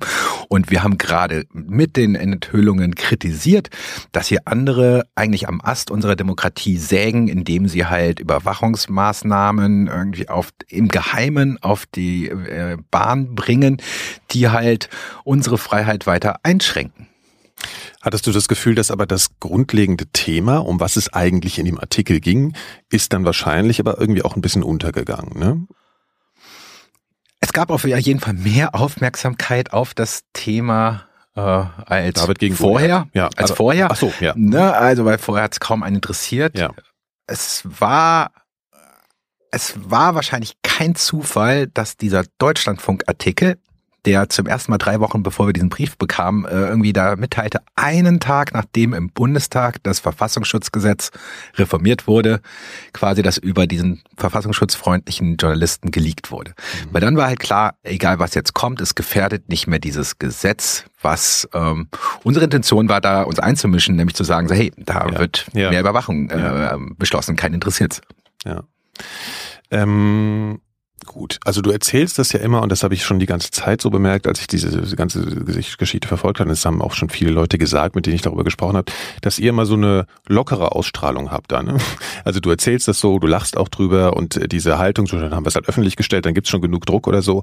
Aber also ist euch nicht der Arsch auf Grundeis gegangen?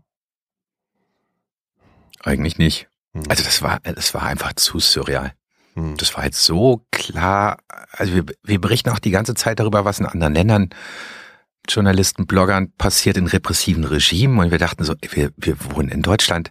Also wenn wir in Deutschland 2016 wegen sowas ins Gefängnis kommen oder ernsthafte Probleme bekommen, dann leben wir in einer ganz anderen äh, Realitätsblase. Das kann einfach nicht sein. Und es war, äh, war auch klar. Es und das haben euch so auch die juristischen, eure juristischen Berater eigentlich schon so gesagt. Klar, es war halt klar. Äh, also der Vorsatz muss da sein. Und dann haben wir uns, konnten wir uns zurücklehnen und sagen, also auf das Gerichts Gerichtsverfahren, da sind wir mal gespannt, wenn wir mal erklären, irgendwie, was ist unser Vorsatz durch diese Enthüllung, ähm, unsere Demokratie zu schädigen. Mhm.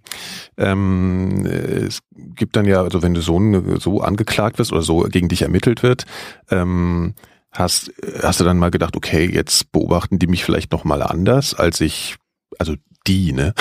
Als ich es vorher äh, gedacht habe. Also war für dich auf einmal Thema, okay, werde ich, werden wir hier abgehört, werde ich privat irgendwie anders überwacht? Äh, Gab es dafür Anhaltspunkte? Und wenn ja, wie bist du damit umgegangen? Ja, tatsächlich. Also uns bis dahin war das eher was Abstraktes. Natürlich war uns klar, also auch, ich meine, wir berichteten über Snowden-Enthüllung und so weiter. Nee, ähm, seit 15 Jahren machte ich da schon Anti-Überwachungspolitik dass äh, irgendwie ein Netz komplett überwacht wird, aber man fühlt, man hatte trotzdem immer das Gefühl, man lebt in einer Demokratie und es gibt hier keine einzelnen Überwachungsmaßnahmen gegen uns. Das kann nicht sein. Aber seitdem bin ich viel vorsichtiger geworden, weil ich, also wenn man mal erlebt hat, dass er einfach im drei Monate lang gegen einen ermittelt wurde, bevor man da überhaupt was mitbekam. Und wenn man auch einfach mal ähm, nachgesehen hat, was ist eigentlich alles erlaubt und das nur durch Bundeskriminalamt und wenn halt keiner genau weiß, was hat eigentlich der BND in der Verfassungsschutz parallel gemacht, wenn die Bundesregierung auf der einen Seite sagt, keine Panik. Wir, die Dienste haben die nicht überwacht. Auf der anderen Seite aber dieselbe Bundesregierung mehrfach der Lüge in dieser Sache überführt wird. Und wenn man auch mitbekommt, was es alles für Geheimdienstskandale in den letzten Jahren in Deutschland gab, NSU ist da nur das größte mhm. Sumpf, wo mhm. jeden Tag irgendwas, sowas einer Demokratie nicht würdiges rauskommt, dann wird man extrem vorsichtig. Ich hoffe, also ich tu, bemühe mich aber trotzdem noch, nicht zu paranoid zu werden, sondern einfach nur so, okay, vorsichtig zu sein, was man wo, wie kommuniziert, sehr viel Wert auf IT-Sicherheit zu legen. Ja. Ähm, ja. Okay, aber das war so ein, äh, das war schon so ein Moment, der dich dann nochmal aufmerksamer gemacht hat, das bis heute reicht sozusagen. Merkt man ja, du denkst jetzt, also du denkst jetzt immer noch darüber nach sozusagen über dieses Thema. Äh, wann, kannst du dich erinnern, habt ihr auf einmal da gesessen und gedacht, sag mal, scheiße, werden wir jetzt irgendwie nochmal anders abgehört? Müssen wir uns jetzt irgendwie anders verhalten? Nee, also aber davon jetzt irgendwie Signal zu benutzen oder irgendwie sowas, ne? Also sondern einfach wirklich so, wie weit geht denn das? Ne? Ja, also natürlich also saßen wir da und dachten uns so, äh, müssen wir jetzt mal unser Büro nach Wanzen durchsuchen. Habt ihr das äh, gemacht? Sag ich nicht. Mhm. Also, also auf jeden Fall bist du auf einmal so mit sowas konfrontiert äh, und auch äh, klar ist, ähm, können wir jetzt unseren Rechner noch trauen? Ähm, kann man Rechner einfach mal so da stehen lassen? Ähm, muss man nicht irgendwie mal sich Gedanken machen, wie können wir das Büro besser absichern? Ähm, und das mit unseren sehr beschränkten finanziellen Möglichkeiten. Andererseits, okay, ja, muss man halt offensichtlich mit leben. Wäre schöner, wenn ich mich total zurücksehen, äh, lehnen könnte und sagen könnte, also in Deutschland passiert ja, investigativen ja, Journalisten überhaupt nichts, ja. aber dann wäre man wahrscheinlich halt auch zu naiv. Ja, es geht halt jetzt auch einfach mehr um die Gedankenwelt, die dann so bei dir entsteht. Ne? Also ich meine, so funktioniert's ja auch zum Teil. Ähm, hast du auch im Privaten darüber nachgedacht oder hast du wirklich, weil du jetzt hast gerade immer Büro gesagt hast, aber gab es, hast du zu Hause gegessen und hast gedacht so, hm, Telefon, also ne? Ja, das ist Welche halt Dimension hatte das sozusagen. Das ist tatsächlich so die Schablone im Kopf, ne? Wenn man halt auf einmal feststellt, kann ich jetzt noch mit meinen Eltern telefonieren? Also kann ich noch so offen telefonieren, wenn man auch klar ist, so ich habe ältere Verwandte, die schreiben mir gerne irgendwie in E-Mails, was sie äh, was sie gerade getan haben, so Tanten, Onkels und so weiter. Dann ist man eigentlich total glücklich, dass die 80-Jährigen einmal auf einmal E-Mail schreiben und dann denkt man sich die ganze Zeit, ich kann den jetzt nicht zurückschreiben, weil meine Daten stehen alle in irgendwelchen Selektorenlisten, über die wir die ganze Zeit berichten und irgendwo werden Akten, also virtuelle Akten über all das, was ich unverschlüsselt und auch alles, was ich verschlüsselt schicke, angelegt, weil das, äh, also, das ist leider die Realität 2016. Mhm. Und dann denkt man so, ja, mm, ja, was kann ich machen? Ich kann jetzt nicht mehr meiner 80-jährigen Tante irgendwie E-Mail-Verschlüsselung irgendwie am Telefon erklären. Äh, die wohnt auch am anderen Ende der Republik, die sehe ich eigentlich kaum. Und wenn, dann sehen wir uns bei meinen Eltern. Oder? Also, wo ich denke so, ja, muss ich jetzt irgendwie die E-Mails an dich irgendwie ja, ausdrucken in Papier, oh, Briefumschlag schicken und dann zuschicken, was halt eigentlich total blöd ist. Aber auf jeden Fall fühle ich mich dann besser, dann kann ich dir wenigstens was erzählen, was in meinem Leben vorgeht. Aber dann schreibt die mir per E-Mail zurück. Ne? Also schreibst ja nicht und nimmt, darauf, nimmt darauf Bezug. So. Ja. oh, ja. oh Mann. Äh, aber hat dir das Angst gemacht oder hatte ich das eher nachdenklich? Also einfach so ein bisschen. Es hat ja. eher, sagen wir mal, motiviert weiterzumachen. Mhm. Also das ist eher, sagen wir mal, auch diese ganzen Landesverratssachen. Hm, wir haben uns ja nicht einschüchtern lassen, das war dann eher so eine jetzt erst recht. Also jetzt, wir wollen nicht in so einer Demokratie leben, wo sowas möglich ist. Wir wollen nicht in einer Demokratie leben, wo einfach alles Digitale gespeichert, gerastert wird und die einzige Frage noch bleibt, wird das für immer gespeichert und wann wird das mal gegen uns verwendet? Ähm, wer, wurdet ihr eigentlich jemals, also ich meine, es gibt ja so diese Entwicklung, dass ähm, einfach Leute, diese ganze Hasskommentarentwicklung und das, was einfach Thema ist seit vielen Monaten, äh, werdet ihr eigentlich manchmal oder wurdet ihr manchmal in irgendeiner Form bedroht äh, oder sowas in der Richtung? Also ist das so ein Politikfeld, wo sowas eigentlich passiert? Wir haben vergleichsweise Glück gehabt. Also generell, äh, also mir ist das schon häufig passiert, aber mir ist auch bewusst, wenn ich eine Frau wäre, hätte ich ein massives Problem in meiner Stellung, als einfach als öffentliche Person so, ne? Und äh, als Mann ist man da ein bisschen abgesichert, aber natürlich gibt's dann immer wieder in den letzten Jahren gab's dann irgendwelche Empörungswellen, die einen wo man das Gefühl hat, irgendwie schuldlos getroffen hat, wo auf einmal irgendwelche, äh, äh, ja, also jeder, der damit, äh, der das mal beobachten konnte, weiß halt, da rotten sich auf einmal Leute zusammen, wo man das Gefühl hat, das sind einfach, weiß ich auch nicht, schlecht gelaunte Leute, die ja halt überhaupt gar nicht bewusst ist, was sie anstellen und dann auf einmal irgendjemand überschütten mit Hass. Also wir hatten das letztes Jahr während der Landesverratssachen, da hatten wir auf einmal, wir hatten ja die ganze Zeit Medien bei uns im Büro stehen und auf einmal stand, und die hatten nicht alle angemeldet und auf einmal stand Russia Today bei uns im Büro ohne Anmeldung und fing an loszufilmen und äh, ich dann irgendwie, wer sind denn Sie? Wo kommen Sie denn her? So, ne? Äh, ja, Russia Today. Und dann dachte äh, ich so, wir lassen uns hier nicht von äh, Russland zum Thema Pressefreiheit instrumentalisieren, während bei Ihnen äh, Journalisten erschossen werden und im Knast landen für was wir machen. Und haben ja draußen bei euch in der Tür mit der Kamera. Die waren schon im Büro drinne. Ne? Also ich war da gerade am Telefonieren so und fing an zu filmen. Und dann habe ich die rausgeschmissen, habe das halt auch getwittert.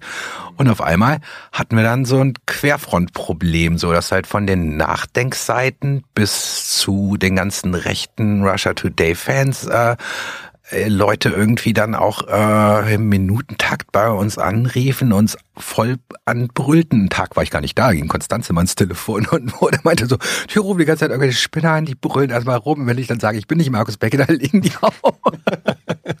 also das war halt echt ein Problem. Die warfen da mit ihren Verschwörungstheorien. Dann waren wir auf einmal irgendwie, dass diese Landesverratssachen äh, mit Merkel äh, ausbaldowert wurden als Verschwörungstheorie, damit Merkel gut dasteht und wir gut dastehen und die armen Russen und auf einmal wurde man noch für den Ukraine-Konflikt irgendwie mit irgendwelchen Fake News, Verschwörungstheorien äh, äh verbandelt, ver ja. verbandelt. Und dann hast du halt, siehst du halt, da, da gibt es irgendeinen wirren Verschwörungstheoretiker, der wirft dir jetzt, also der legt dir tatsächlich jetzt den Ukraine-Konflikt, weil du vor 15 Jahren bei, den, bei der Grünen Jugend warst und irgendwie du bist ja. auf einmal im Spinne des Netzes ja. der Grünen bei Ukraine und sonst wie. Und das wird gerade tausende Male über diese Anonymous äh, äh, äh, ja. rechte Deppenseite auf Facebook geteilt und geglaubt. Ja. Also das war eigentlich haben wir diese Fake News Sache schon ein Jahr vorher ja, irgendwie so live miterlebt. Aber es war dann auch so, also wir hatten Glück, nach vier Tagen war alles vorbei und ähm, geht ja noch. Aber das ist ja sowieso so ein schwieriges, so ein komplexes Ding. Ne? Also einerseits, wir haben gerade darüber geredet, dass bei dir so ein auf einmal äh, dieser Gedanke aufkam, okay, vielleicht werde ich hier doch überwacht oder so, ne? Und das ist ja auch sehr nah vielleicht, also dieses Denken an solchen Verschwörungsleuten, ne? das vermischt sich dann so komisch. Die nehmen das dann zum Beispiel vielleicht wieder als so eine Argumentation für ich, ja, für, für ihre Argumentation. Ne? Also das finde ich wahnsinnig kompliziert, dass es da so eine, dass diese klare Haltung, diese klare Kritik vor oder diese vernünftige Sichtweise ähm, auf einmal so übernommen wird und in so ein queren Kontext gestellt wird und so. Äh, das gab es ja eigentlich, ich hatte auch den Eindruck, dass es diese Freiheit statt Angst-Demo, die lange Zeit hier in Berlin stattgefunden hat, die auch so ein bisschen übernommen wurde von Leuten, wo man dachte, so was habt ihr jetzt eh für schräge Theorien? Also nicht vielleicht nicht übernommen, aber das ist, da, da haben sich so Leute so reingemischt. Ne? Das ist, äh, finde ich, also man, schwierig.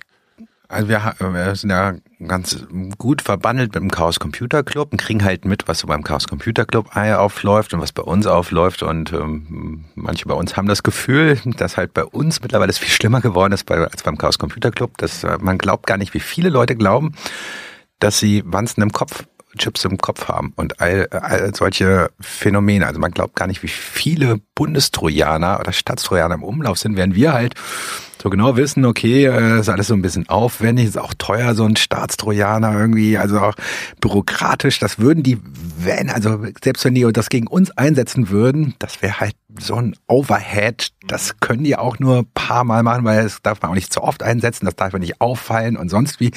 Ja, weil aber, ihr wisst, wie es läuft, genau, aber, abzulaufen. Aber wenn, wenn man halt, äh, wenn man halt echt äh, alle zwei, drei Tage irgendeine verwirrte Person bei sich im Büro stehen hat, die sich gerade selbst eingeladen hat und dann äh, ähm, irgendwas erzählt man das Gefühl hat, okay, ähm, wir haben offensichtlich in Deutschland zu wenig ähm, psychi äh, psychiatrische Hilfe. Also ähm, wir haben zu viele Menschen, die offensichtlich Probleme haben, aber von unserer Gesellschaft alleine gelassen werden damit äh, und die sich in so eine Gedankenwelt äh, aus Verfolgungswahn und sonst wie hereinsteigen und dann auch natürlich auch die ganze Zeit diese Berichterstattung mitbekommen, die ja real ist, ne? dass halt einfach irgendwie alles überwacht wird auf, im Kampf gegen Terrorismus und dann auf einmal das Gefühl haben, die wären nochmal so besonders überwacht, weil sie natürlich so eine leichte egozentristische äh, Weltsicht dann mit ihrem äh, psychischen Problem ja. haben und das ja. Habt ihr ja. darüber habt ihr darüber nachgedacht, dass ihr vielleicht anders kommunizieren wollt ein bisschen oder dass ihr euch da ein bisschen anpassen wollt, um sowas sozusagen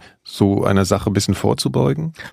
Na, wir haben uns eher, also wir, wir gehen sehr bewusst und auch verantwortungsvoll mit unserer Berichterstattung um. Wir können natürlich nicht die ganze Zeit immer vom Untergang des Abendlandes warnen und am nächsten ja, ja. Tag ist halt nichts passiert, ne? Obwohl ja. natürlich klar ist, okay, man muss halt manchmal Leute echt den Arsch treten und das muss man halt irgendwie dosieren, ne? so, dass sie auch mal aktiv werden, weil ich gerade ist hier eine Entscheidung, die könnte auch tatsächlich was Schlimmes geben. Aber ansonsten zeigen uns halt diese ganzen verschwörungstheoretischen Seiten immer und auch diese ganzen Zuschriften, die wir aus dieser Richtung enthalten, dass wir halt sehr genau, sehr bewusst mit unserer publizistischen Verantwortung umgehen müssen und dass wir halt eine sehr große Verantwortung haben da draußen, nicht jetzt irgendwie einen Haufen irgendwie Trollhorden gegen einen Politiker loszuschicken, der jetzt gerade mal irgendwie eine aus unserer Sicht zwar nicht schönen Meinungsäußerungen, aber in einer Demokratie legitimierten politischen Meinungsäußerungen gemacht hat. Also wenn man halt mitbekommt, dass man irgendwie als erstes Medium über tatsächlich irgendein Politiker irgendwas gesprochen hat und auf einmal irgendwie in den Kommentaren die ersten Leute mit einem Hass auf diese Person anfangen, dann äh, kriegt man halt einen Schock und weiß halt so, okay, wir haben, wir haben eine Hammerverantwortung, ja. der müssen wir auch gerecht werden weil sonst machen wir uns halt mitverantwortlich, dass da diese Hasswellen quasi unsere Demokratie gefährden, weil einfach Leute sich dann nicht mehr trauen, ihre Meinung frei zu sagen. Und das ist ja doch das Absurde, dass halt viele dieser hm, Personen mit diesem Hass sich auf die Meinungsfreiheit berufen, aber mit ihrem Hass geradezu die Meinungsfreiheit von ganz vielen anderen beschränken. Und das ist mir ein Anliegen, dagegen vorzugehen. Mhm. Nochmal ein kleiner Bogen zurück zu diesem, ähm, ich habe jetzt hier den Satz stehen, ich habe doch nichts zu verbergen. ein Klassiker.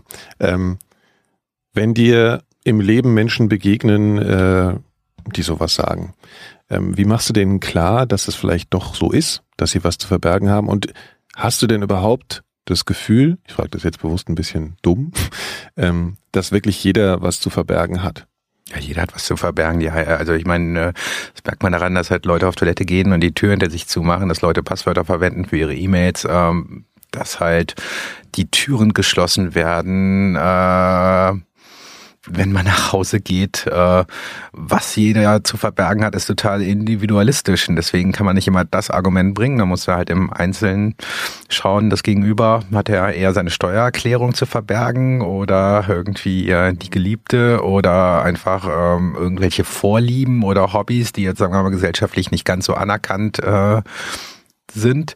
Oder möchte jemand einfach nur verbergen, dass man also grund, abgrundtief langweilig ist und was ja auch nicht immer akzeptiert ist in unserer Gesellschaft? Hm, ja, aber ich, ich habe halt das Gefühl, das ist so eine... Ähm auch so eine gewisse Ohnmacht gegenüber so einer Entwicklung. Ne? Es gibt jetzt das BND-Gesetz, wogegen ihr auch äh, sozusagen euch wendet.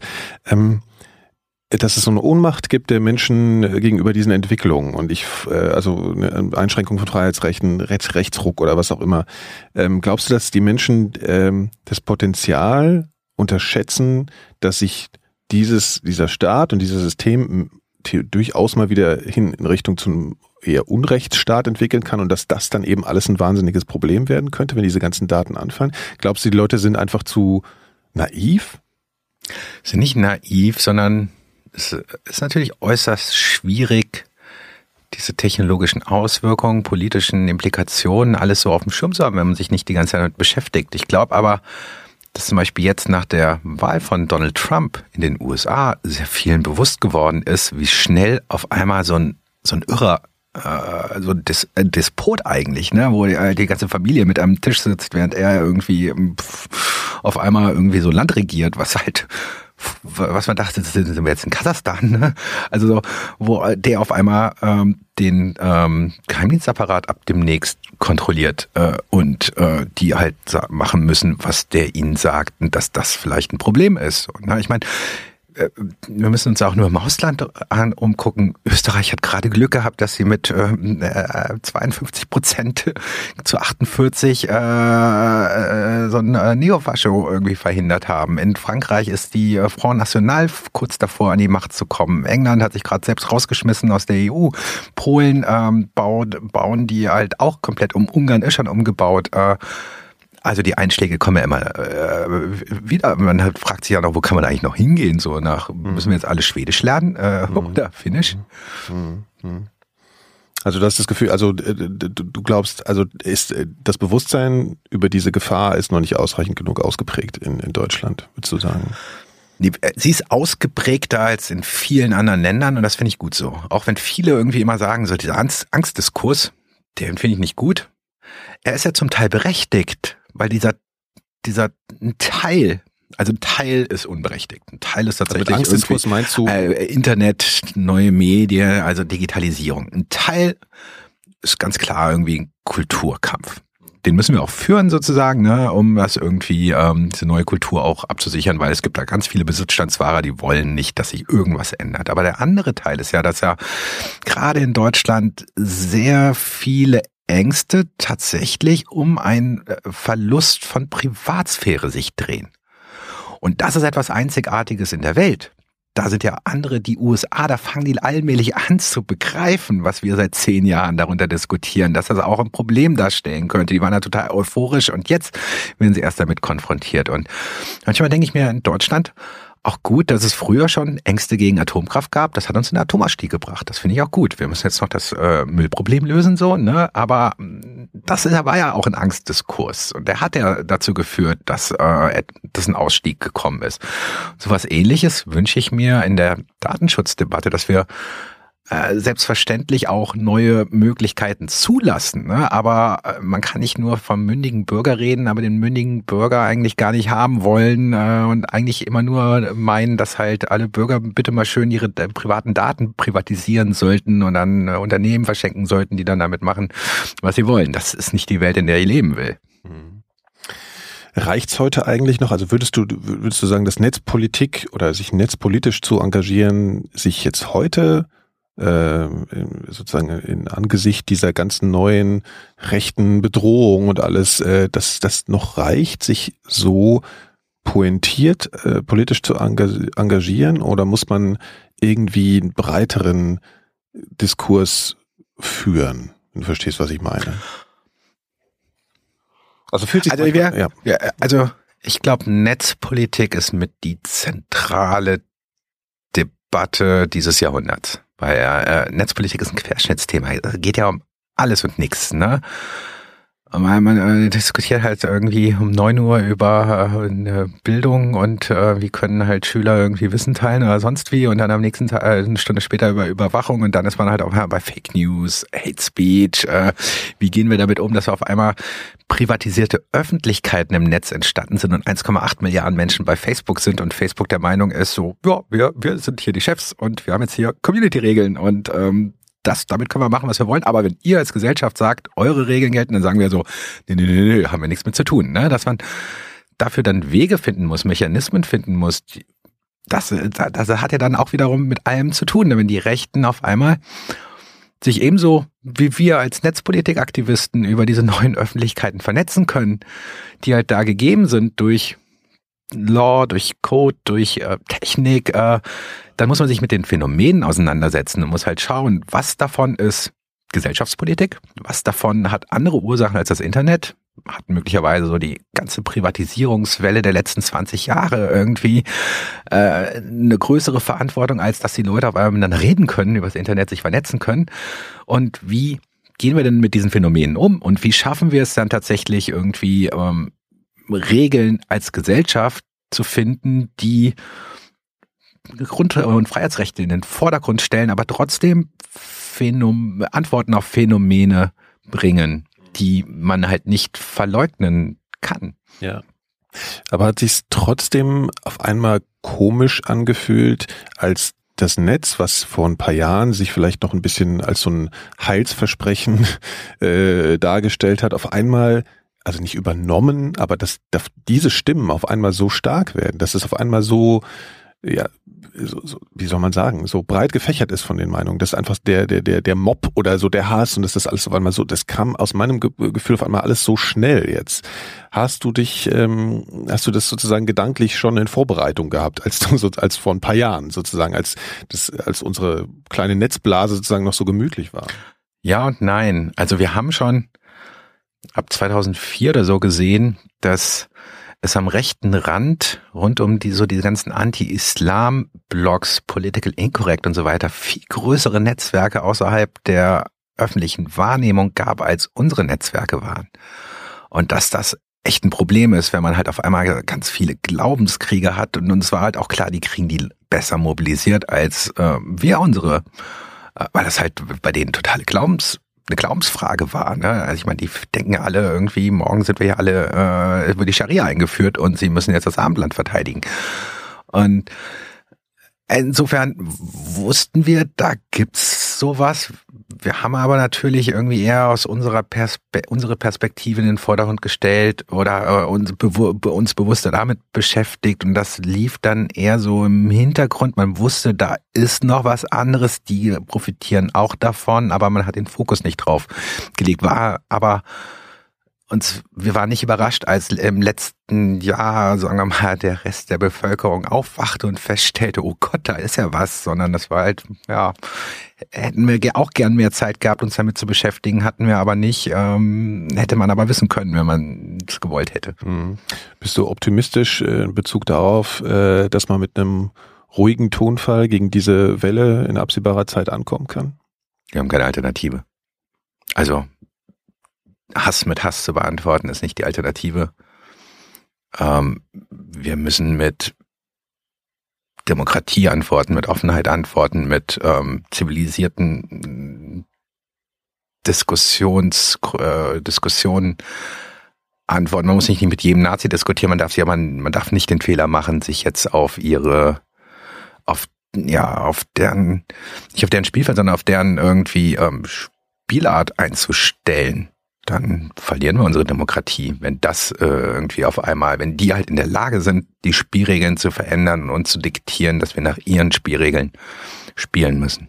Hm. Also auch medial sozusagen im Tonfall, den du anschlagen, den du anschlägst, den ihr anschlagt, sozusagen nicht zu dramatisieren, ruhiger zu sein oder halt einfach sehr bedacht zu dramatisieren. Oder? Ja, das ist auch natürlich so, ein, so eine riesen Herausforderung, da habe ich auch nicht die Antwort drauf, wie reagiert man in diesen postfaktischen Zeiten darauf, dass halt ein Teil der Bevölkerung nicht mehr so wie wir es gewöhnt sind und wie wir selbst denken auf Argumente, auf Logik, auf ähm, Fakten irgendwie reagiert, sondern auf Gefühle. Und das ist natürlich auch so eine riesige Reflexionswelle, wo wir auch uns fragen müssen, äh, gibt es die Möglichkeit, faktenbasiert, aber gefühlsmäßiger Debatten zu führen, um die nicht alle irgendwie irgendwelchen Prattstiftern zu überlassen? und äh, oder nicht so ne das das ist ja eine vollkommen neue Herausforderung für uns als Gesellschaft aber diese Debatten müssen wir führen und das müssen wir ausprobieren und das müssen wir reflektieren ich meine, da kommt man ja auch wieder ein bisschen zu dem Punkt, wo wir vorhin waren, in Bezug darauf, wie man kommuniziert, äh, das vielleicht auch einfach charismatisch zu tun, jetzt im Wort, im Wort sozusagen, im gesprochenen Wort oder so, oder, also, das erzeugt ja auch Gefühle. Ich glaube, Leute wollen, suchen auch oft so nach einer gewissen, sich aufgehoben fühlen im Staat oder so. Also ich meine, das kommt ja einfach, ja, also ich glaube, man, man muss die Leute halt irgendwie, ihnen irgendwas bieten, ein Zuhause, und ist das vielleicht, mehr noch so ein Ding. Ich bin jetzt so ein bisschen am rum. Ja, ist halt die Frage, was, ne? was ist also, charismatisch? Natürlich wäre es schön, ja. wenn man halt, sagen wir mal, Politiker hätte, die charismatisch sind, die Leute begeistern ja, können. Ja. Und dann stellt man fest, wir haben seit äh, elf Jahren Angela Merkel, die hohe Zustimmungswerte Werte hat, aber wo halt die meisten Leute, vor allen Dingen, wenn man eine Rede von ihr hört oder so weiter, nicht irgendwie jetzt unterschreiben würden, sie ist charismatisch. Und dann guckt man sich aber den Rest des Personals an in der Politik und denkt sich so, es gibt schon Gründe, warum die Merkel irgendwie so hohe Zustimmungswerte hat, weil äh, der Rest so äh, ist jetzt auch nicht charismatisch. Ja? Mhm. Und das ist vielleicht so ein Problem, dass wir halt auch gleichzeitig, ja, ist halt Politik auch so äh, feingespült wurde, Politiker so feingespült wurden, dass man halt nicht mehr eckige Personen hat, die man vielleicht früher noch hatte, die halt Vielfalt abgebildet haben, sondern dass halt eigentlich diejenigen, die nach oben durchkommen, so ein bisschen, äh, ja nicht auswechselbar, aber so, mhm. so alle so, ein, so eine ähnliche, man weiß gar nicht mehr, wofür sie stehen, mhm. was ihre Haltung mhm. ist, so. Äh, ich finde auch, dass die Intellektualität in irgendeiner Form auch abhanden gekommen ist in der Politik. Ne? Also ja, ich meine, möglicherweise, weil mal, weil viele auch Angst haben, dass wenn sie sich intellektuell irgendwie darstellen, sie schon gar nicht mehr beliebt sind. Ja, ja, ja, ja, klar. Also, ja, ja.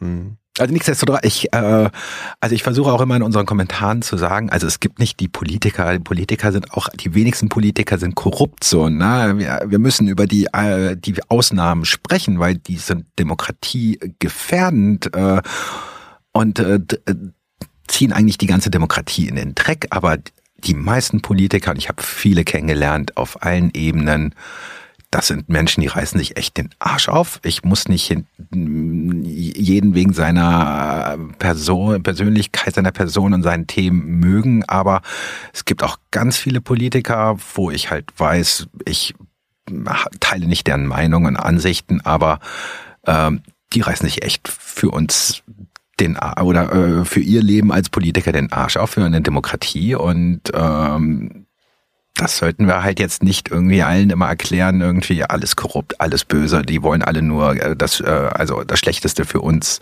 So ist es halt nicht so. Ne? Und gerade da, ich glaube auch, wir brauchen mehr solches Denken, mehr auch wieder eine Akzeptanz weil äh, wenn halt Politiker so die unbeliebtesten Jobs in unserer Gesellschaft sind, neben Journalisten, was ich bin, äh, wer macht das denn dann noch so, ne? Wer, wer gibt sich denn diesen, äh, diesen Scheißjob, wenn man halt dafür, dass man sich einen Arsch aufreißt, die ganze Zeit nur an, äh, angehasst wird? Hm. Ja. Wie gehst denn du ganz allgemein eigentlich mit Rückschlägen um und mit Verlieren im Sinne von, ich krieg meine Sachen nicht durch. Ich krieg dauernd irgendwie, es gibt dauernd Rück, also ich meine, es ist ja so ein bisschen so eine Zeit der Rückschläge vielleicht sogar gerade, ne? Also allgemein. Kriegst du das äh, persönlich so hin? Motiviert dich das einfach immer wieder oder ja? Ich denke vor allen Dingen auch in längeren Zeiträumen. Also ich habe mich viel mit Geschichte beschäftigt, Zeitgeschichte, sonstige Geschichte. Also ich denke da eher so auch Nachdem, wie ich mich mit der Umweltbewegung beschäftigt habe, wo auch irgendwie in den 70ern, das waren die langhaarigen Bombenleger, die haben davor gewarnt, dass da irgendwas passiert. Die wurden als langhaarige Bombenleger wahrgenommen von der Gesellschaft. 80er ist Tschernobyl explodiert, auf einmal alle so, oh Gott, oh Gott, oh Gott. Es hat immer 30 Jahre gedauert, bis der Atomausstieg da war. Da musste auch nochmal Fukushima kommen. Und wenn man sowas dann als Vergleichswert nimmt für ein, so ein ähnliches neues Politikfeld, und dann stellt man auf einmal fest, ja, halt vor zehn Jahren gab's, äh, wurden auf einmal Facebook, Twitter gegründet. Vor zehn Jahren kamen Smartphones auf den Markt. Seit fünf Jahren kann man sagen, jetzt sind alle irgendwie mal da und versuchen immer noch ihre Smartphones zu verstehen. Wir haben diese gesellschaftliche Debatte noch nicht äh, so, wie wir sie haben wollen. Wir müssen auch immer wieder in der Dauer, wieder Dauerschleife irgendwie alles neu diskutieren, weil alle zwei Jahre sind ganz viele neue Player dabei, die wollen aber alle nochmal das diskutieren, wo viele sagen, oh, das haben wir schon vor 15 Jahren gemacht, das ist mir jetzt zu blöd, das mache ich jetzt nicht mehr. Aber wir, uns ist halt klar, ja, das müssen wir immer wieder und das dauert und äh, auch wenn heute dieser ganze Überwachungsstaat geschaffen wird, müssen wir aber parallel die Stränge, gleichzeitig werden die Verschlüsselungssysteme besser. Es gibt ein größeres Bewusstsein dafür. Das heißt, man kann diesem Stein in den Weg legen. Das heißt, wenn auch mehr Menschen sich damit beschäftigen, dass denen bewusster wird, dann gibt es auch irgendwann Mehrheiten dafür, das wieder abzuschaffen. So, ne? Und halt die dieses, diese Gelassenheit zu haben, zu denken so, ja, okay, wir können jetzt nicht von heute, also als einzel, einzelne Person in 80 Millionen äh, äh, Einwohner Demokratie, äh, wenn man jetzt denkt, so man könnte jetzt durch dein Engagement die Welt retten, das, äh, da ist man vielleicht auch ein bisschen zu naiv und dann auch sehr schnell enttäuscht. Und wir denken halt, okay, wir sind ein ganz kleines Rad im Getriebe, aber wir können mit unseren begrenzten Ressourcen sehr effektiv umgehen und trotzdem noch äh, viel verhindern, aber auch viel mitgestalten und auch wenn es nicht immer klappt, in den seltensten Fällen klappt es. Meistens sind wir irgendwie zu unserer Kernqualifikation, das Allerschlimmste zu verhindern. Was aber auch schon besser ist, als wenn man irgendwie akzeptiert, dass halt, ohne dass man es gemacht hätte, es noch schlimmer wäre. Dann ist es halt ja so, funktioniert halt Politik und Demokratie. Mhm. Kannst du dich daran erinnern, dass es mal so einen Moment gab, wo du gemerkt hast, okay, ich gebe jetzt hier einen bestimmten Kampf einfach verloren? Ich, hier ist jetzt einfach over. Ich hatte die Privacy-Debatte fast schon aufgegeben, bis als bis also und plötzlich passierte Snowden. Dann war halt klar, okay, jetzt lohnt es sich nochmal zu kämpfen, weil jetzt das ist so groß, das wird so vielen Leuten bewusst. Jetzt können wir nicht aufgeben. Und da hat schon gedacht, das ist, äh, das kriegst du nicht, das kriegt man nicht durch, sonst ansonsten. Also es war schon klar, es war also so 2011, 12 war der Zeitpunkt, wo halt ja das mit gegen Überwachung kämpfen, das interessiert halt kein Schwein mehr. Lass uns lieber irgendwie unsere Ressourcen auf anderes, andere Kämpfe wie Netzneutralität, äh, Urheberrechtsreform und so weiter ansetzen. Und jetzt denke ich halt so, okay, ja, gut, Überwachung ist eine Riesenherausforderung. Urheberrecht, das ist immer noch alles ganz schlimm. Ja. Das weiß man gar nicht irgendwie, sollen wir jetzt irgendwie Urheberrecht oder Überwachung aufgeben, aber ja. andererseits, es kann so nicht weiterlaufen. Ne? Also ich meine, das macht no, viel, viel mehr Überwachung macht genauso viel kaputt, wie wenn man immer weiter irgendwie versucht, so ein kaputtes Urheberrecht irgendwie durchzusetzen. Mhm. Aber hast du das Gefühl, dass mit der Snowden-Effekt hält noch an? Ich habe das Gefühl, also die Politik zumindest, wenn man sich das BND-Gesetz anguckt und so, baut oder kalkuliert jetzt eigentlich damit, dass die Empörung vorbei ist und dass man mhm. weitermachen kann. Ist mal so. Klar, also die ähm, Politik hat die Snowden-Enthüllung als Machbarkeitsanalyse gesehen und das war denen auch damals so total klar. Sie müssen halt nur ein, zwei Jahre irgendwie durchhalten, dann interessiert das in der Öffentlichkeit keinen mehr dann kann man einfach alles machen, was man will. das hat man jetzt auch getan und macht es halt weiter. Und der Narrativ ist ja auch wieder da irgendwie. Jetzt redet ja keiner mehr über Bedrohung von Grundrechten, sondern nur noch Bedrohung durch Terror, obwohl die Wahrscheinlichkeit höher ist, irgendwie vom Dachziegel ähm, erschlagen zu werden, als vom Terroranschlag. Mhm. Denken ja alle so, Terroranschläge ist die größte Bedrohung, die wir haben. Und legitimieren damit alles. Ähm,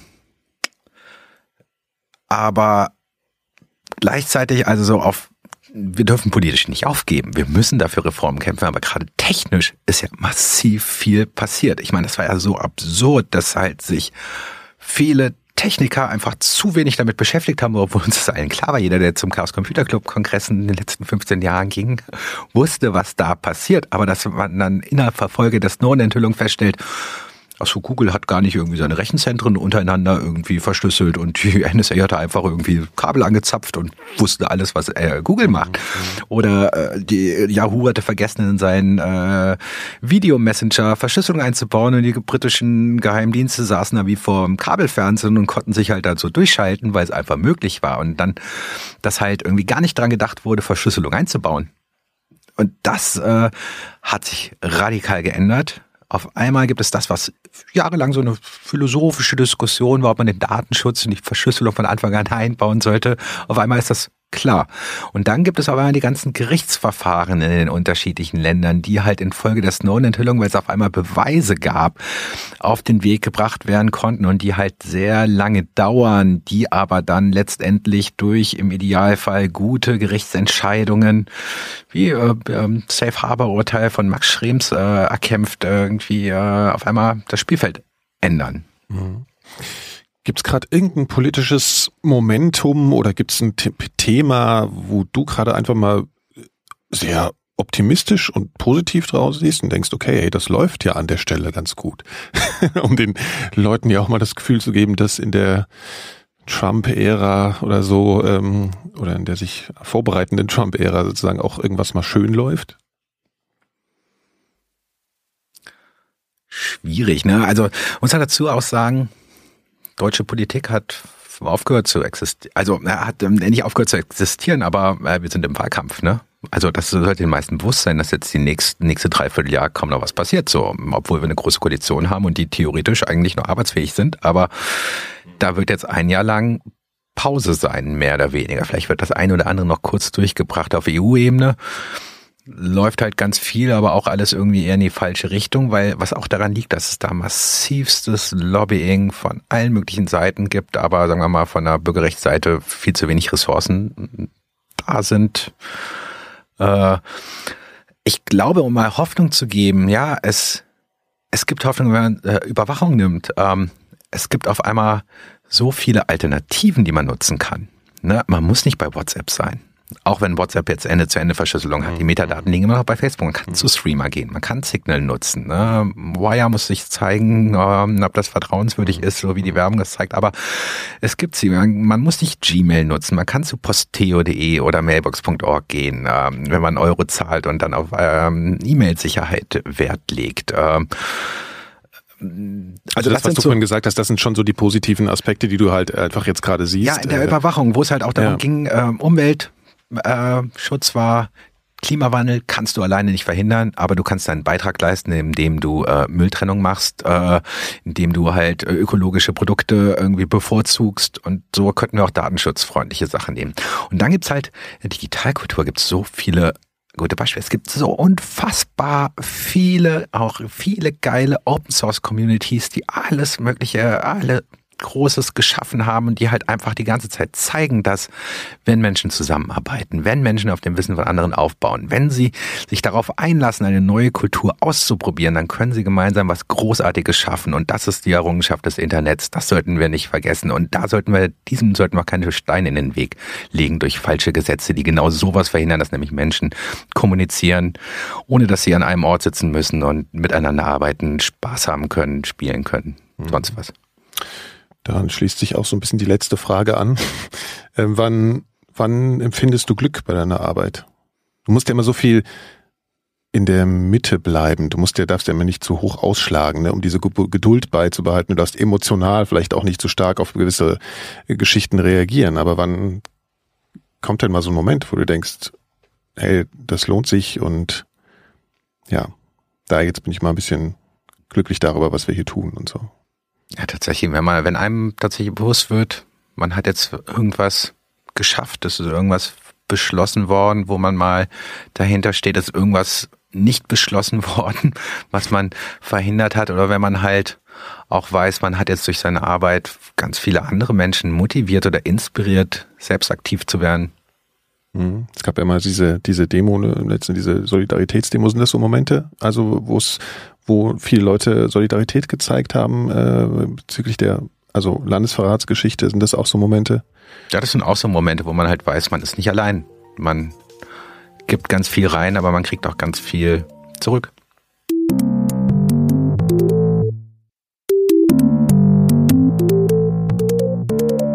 Das war mein Gespräch mit Markus Beckedahl. Falls ihr jetzt Lust habt, noch weitere Episoden der Elementarfragen zu hören, dann schaut doch mal vorbei auf elementarfragen.4000herz.de. Dort findet ihr unter anderem Interviews mit Harald Lesch, Sascha Lobo und dem ehemaligen Kaufhauserpresser Arno Funke alias Dagobert. Bei unserem Podcast-Label 4000 Hertz gibt es auch noch andere spannende Podcast-Reihen. Zum Beispiel läuft mein Kollege Christian Möller regelmäßig mit spannenden Leuten durch die Gegend. In der aktuellen Folge tut er das auch, und zwar mit dem Konzertpianisten Igor Levit. Aber ärgern ist ja auch immer noch besser als langweilig, oder? Total, natürlich. Soll es ja auch. Ärgerst du dich manchmal über Musik auch? Absolut. Über was dann? Wenn jemand was so spielt, wie du findest, dass es nicht sein soll? Oder über die Stücke selbst? Also, äh, zumeist ärgere ich mich ehrlich gesagt weniger um über, über, über Interpretationen, über die ärgere ich mich selten, als ich ärgere mich über, über so ein so Kultursnobismus. Ja, ich ärgere mich darüber, wenn, wenn so wie, wie, dann, wie dann über, über Konzerte gesprochen wird, was dann plötzlich wichtig ist, was, was eigentlich überhaupt nicht wichtig ist, meiner Meinung nach. Ähm, ich, ärgere, ich ärgere mich, ja, ich, ich hasse Snobs. Und da kann ich echt die Wände hochgehen. Wenn jemand sagt, mein Publikum ist halt alt, was auch immer das heißen mag, aber das ist doch wunderbar, die gehen halt in mein Konzert, die Jungen verstehen es doch sowieso nicht, die gehen dann woanders hin. Und, und das, das, das zum Beispiel ist echt schwer erträglich. Die gesamte Episode findet ihr unter durchdiegegend.4000herz.de. Durch die Gegend ist übrigens gerade von der iTunes-Redaktion zum besten deutschsprachigen Interview-Podcast gewählt worden. Das nochmal so am Rande. Die Musik, die ihr hier im Hintergrund hört, ist übrigens von MB1. Das Stück heißt Lime Green und ist auf Bandcamp unter einer Creative Commons Lizenz erschienen. Ihr könnt die Elementarfragen und uns bei 4000 Hertz übrigens unterstützen. Hört unsere Produktionen kostenlos bei Spotify und bei iTunes könnt ihr Rezensionen und Sternchen hinterlassen, das wäre super.